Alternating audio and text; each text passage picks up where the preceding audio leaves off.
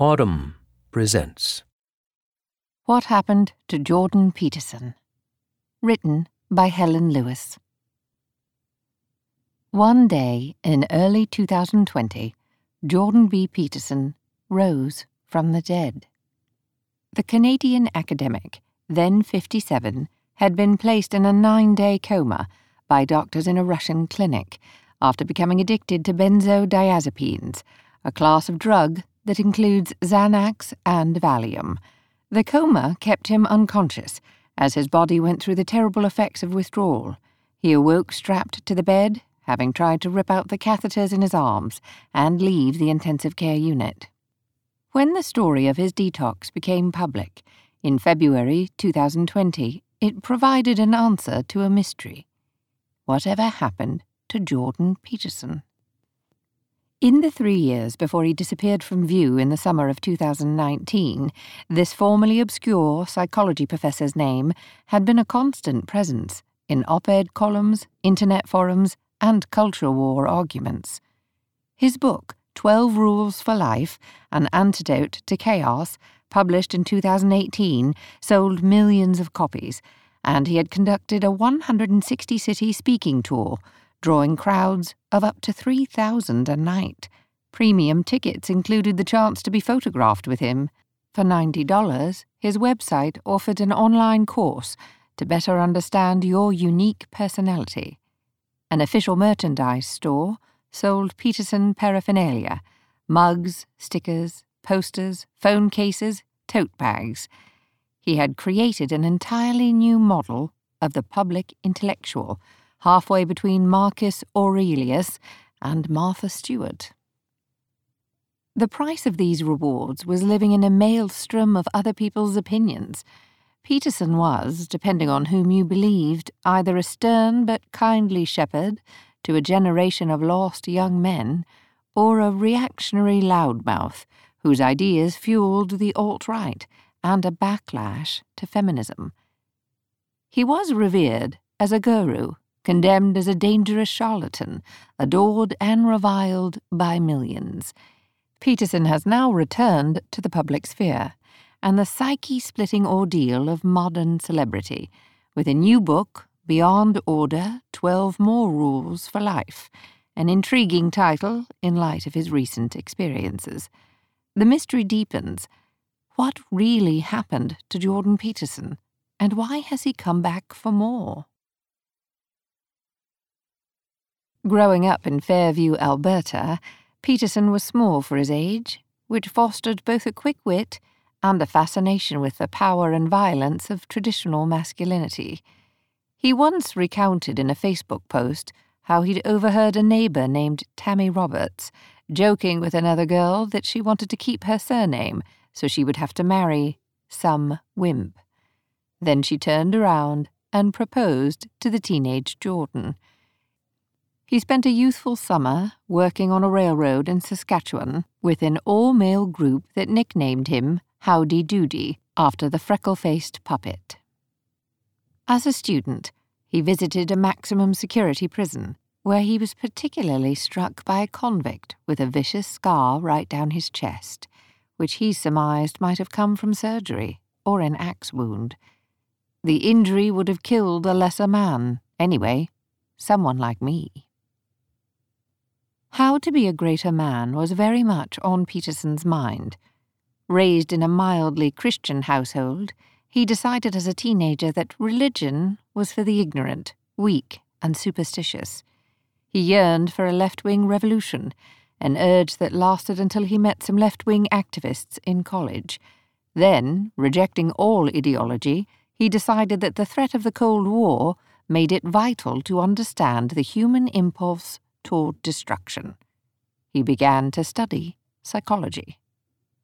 Alongside pursuing his doctorate, teaching at Harvard and then the University of Toronto, and raising a family, he married Tammy in 1989, and yes, she took his surname. Peterson started work on his first book, a survey of the origins of belief. Its ambition was nothing less than to explain, well, everything in essence, how the story of humanity has been shaped by humanity's love of stories. Maps of Meaning, published in 1999, built on the work of academics like Joseph Campbell, the literature and religion scholar who argued that all mythic narratives are variations of a single archetypal quest. Campbell's monomyth inspired the arc of Star Wars.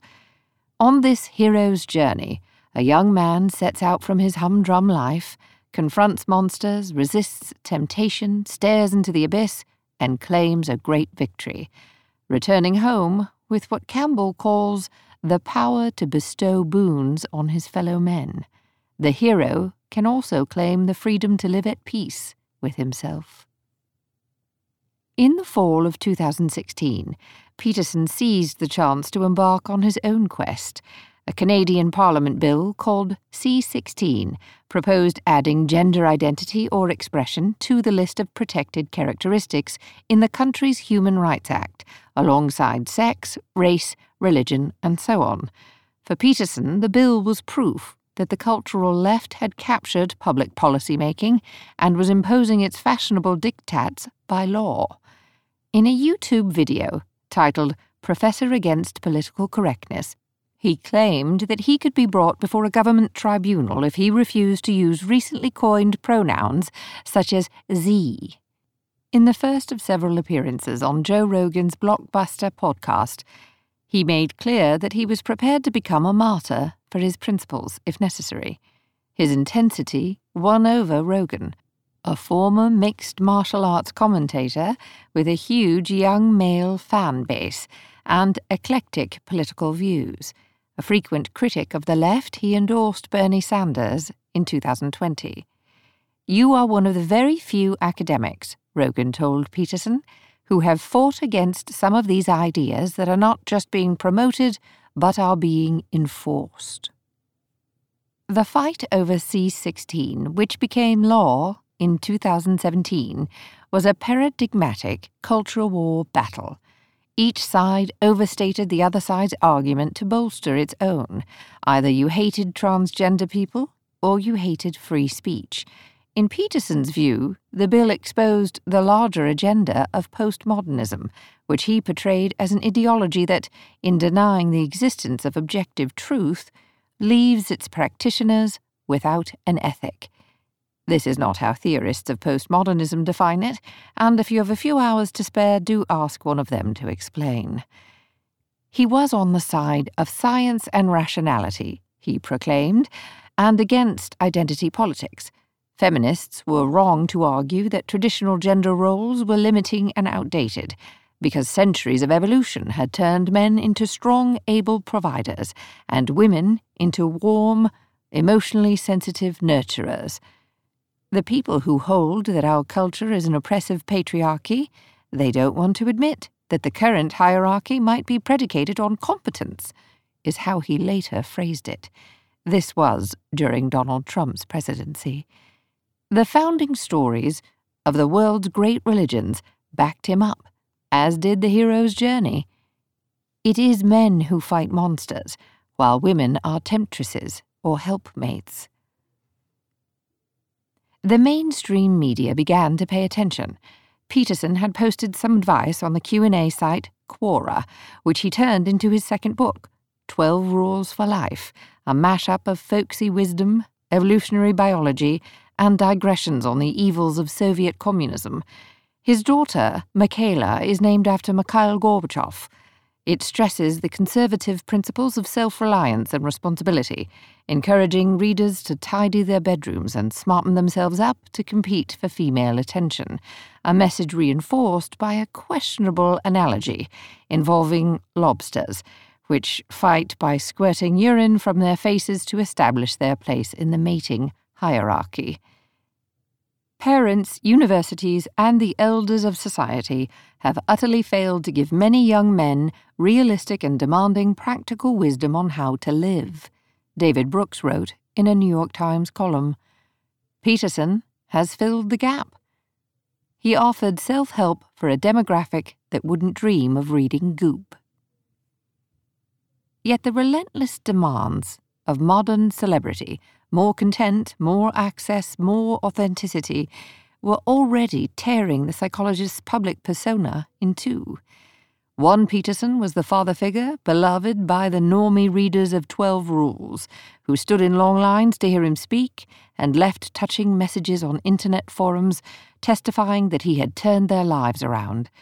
The other Peterson was a fearsome debater, the gladiator who crowed gotcha at the British television interviewer Cathy Newman after a series of testy exchanges about the gender pay gap and the freedom to give offence.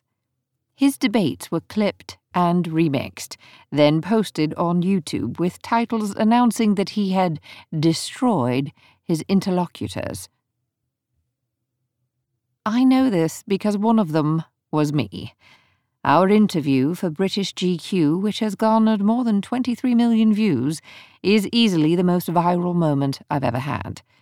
While dozens of acquaintances emailed and texted me to praise my performance and compare Peterson's stern effect to Hannibal Lecter with a PhD, mean comments piled up like a snowdrift below the video itself. I was biased and utterly intellectually bankrupt, dishonest and malicious and like a petulant child who walked into an adult conversation. What kind of man, several wondered, would marry a dumb, whiny, shrill feminist like this? Quite a nice one, thanks for asking. Peterson lived in this split screen reality all the time. Even as he basked in adoration, a thousand internet piranhas ripped through his every utterance, looking for evidence against him one week, Bari Weiss anointed him a leading cultural warrior, including him in a New York Times feature as a member of the intellectual dark web. Ten days later, the newspaper published a mocking profile of him, reporting that his house was decorated with Soviet propaganda and quoting him speculating about the benefits of enforced monogamy in controlling young men's animal instincts. After he was accused of pining after Margaret Atwood's Gilead, he quickly posted a note on his website, arguing that he meant only the social enforcement of monogamy. The negative publicity affected him deeply, and it was endless. After the Indian essayist Pankaj Mishra charged him with peddling fascist mysticism, Peterson tweeted that Mishra was an arrogant racist son of a bitch and a sanctimonious prick. He added, If you were in my room at the moment, I'd slap you happily. Even sleep brought no relief.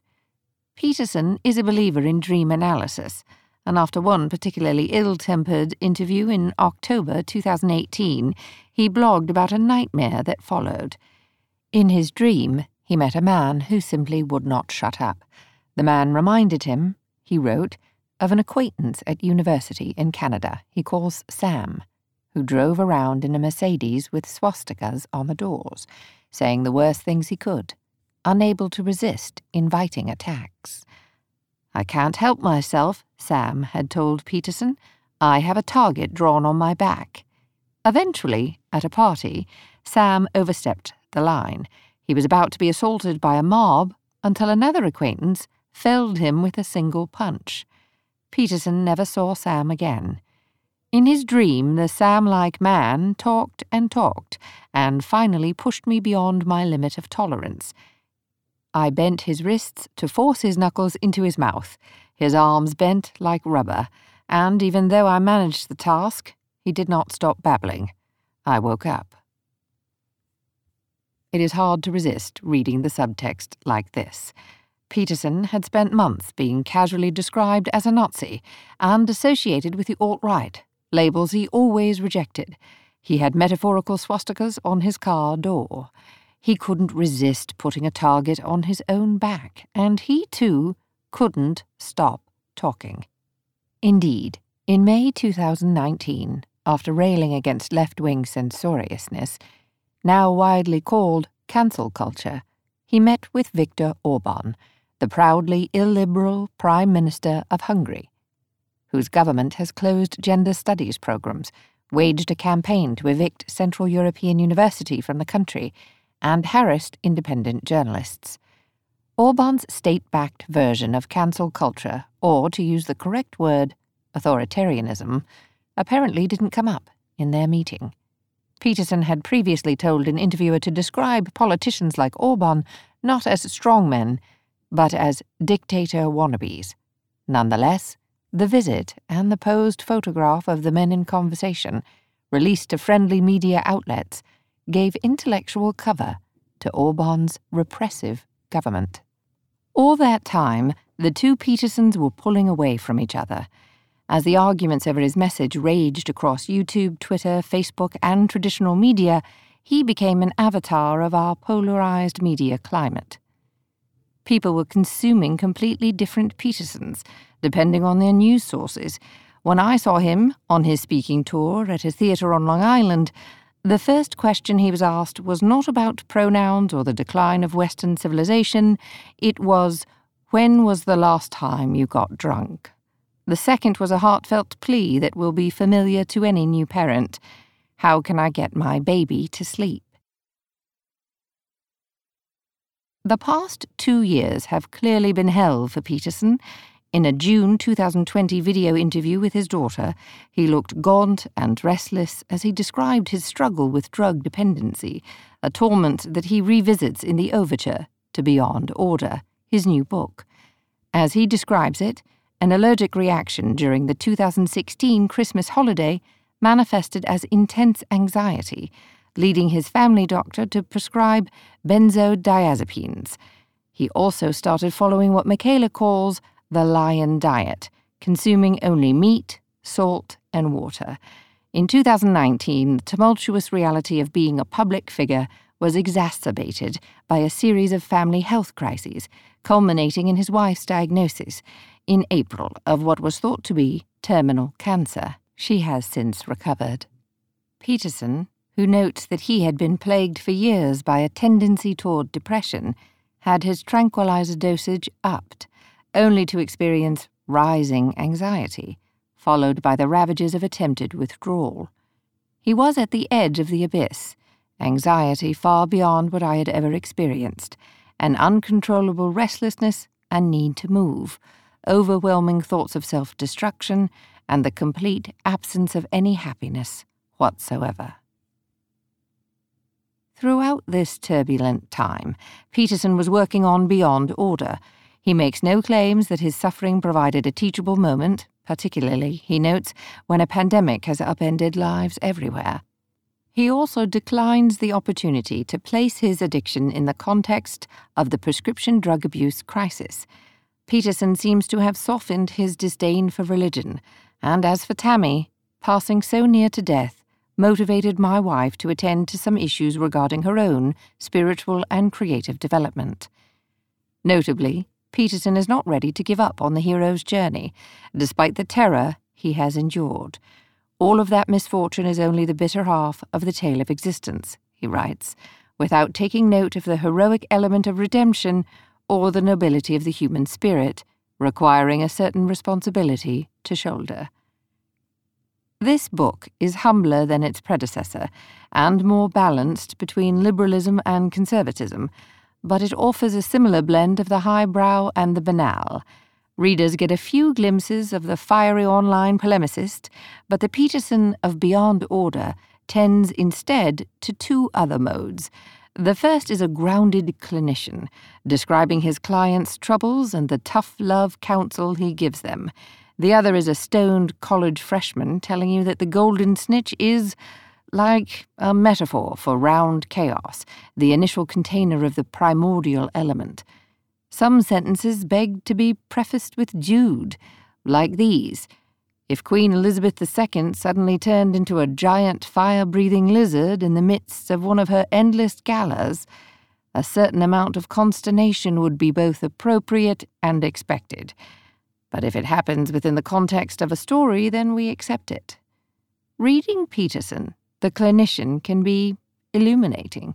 Reading his mystic twin is like slogging through wet sand. His fans love the former, his critics mock the latter. The prose swirls like mist, and his great insight appears to be little more than the unthreatening observation that life is complicated.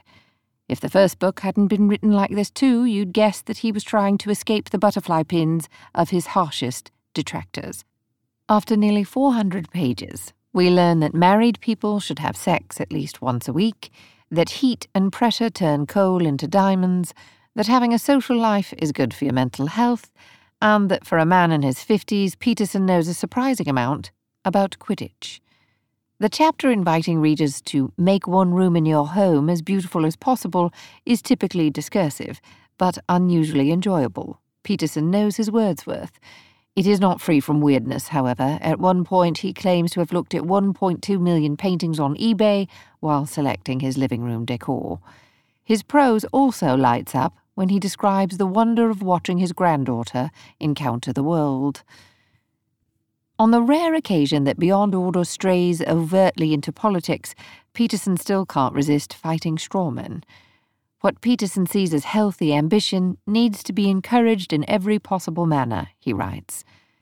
It is for this reason, among many others, that the increasingly reflexive identification of the striving of boys and men for victory with the patriarchal tyranny that hypothetically characterizes our modern, productive, and comparatively free societies is so stunningly counterproductive, and it must be said cruel, there is almost nothing worse than treating someone striving for competence as a tyrant in training. But who is reflexively identifying all male ambition as innately harmful? If any mainstream feminist writers are in fact arguing that the West is a patriarchal tyranny, as opposed to simply a patriarchy, or male dominated society, he should do the reader the favour of citing them. Is he arguing with Gloria Steinem or Princess Sparklehorse 99 on Tumblr? A tenured professor should embrace academic rigour. Peterson writes an entire chapter against ideologies feminism, anti capitalism, environmentalism, basically anything ending in ism declaring that life is too complex to be described by such intellectual frameworks. Funny story. There's an academic movement devoted to skepticism of grand historical narratives. It's called postmodernism.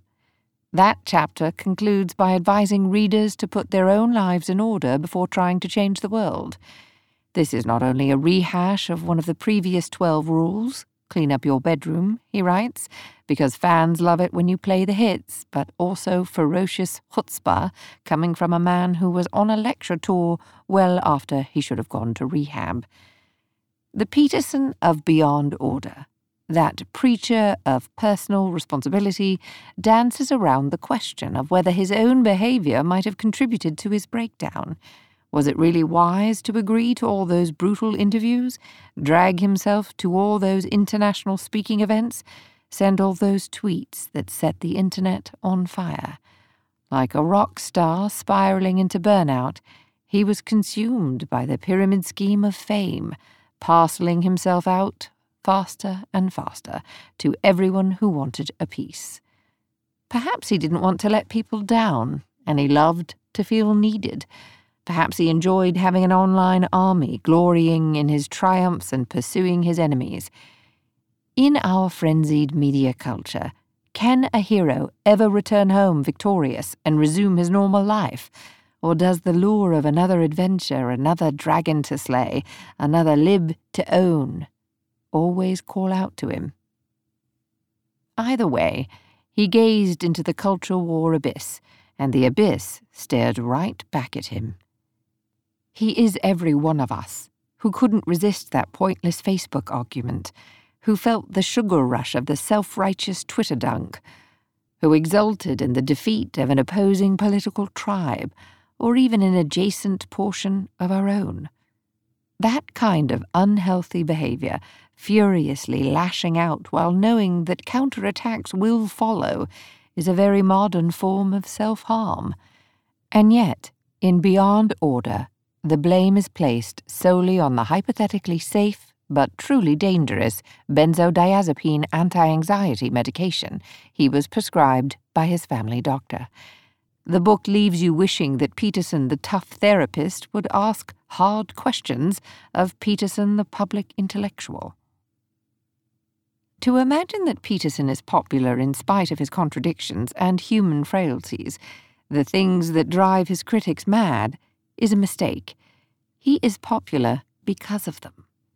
For a generation that has lost its faith in religion and politics, he is one of notably few prominent figures willing to confront the most fundamental questions of existence. What's the point of being alive? What kind of personal journey endows our existence with meaning? He is, in many ways, counter cultural. He doesn't offer get rich quick schemes or pick up techniques. He is not libertine or libertarian. He promises that life is a struggle, but that it is ultimately worthwhile. Yet Peterson's elevation to guru status has come at great personal cost, a cascade of suffering you wouldn't wish on anybody. It has made him rich and famous, but not happy. We compete for attention personally, socially, and economically, he writes, in Beyond Order. No currency has a value that exceeds it. But attention is a perilous drug. The more we receive, the more we desire. It is the culture war's greatest reward, yet it started Jordan Peterson on a journey that turned a respected but unknown professor into the man strapped into the Russian hospital bed, ripping the tubes from his arms, desperate for another fix. If you enjoyed this production, find the best long form articles read aloud in the Audm app, available now for iPhone and Android.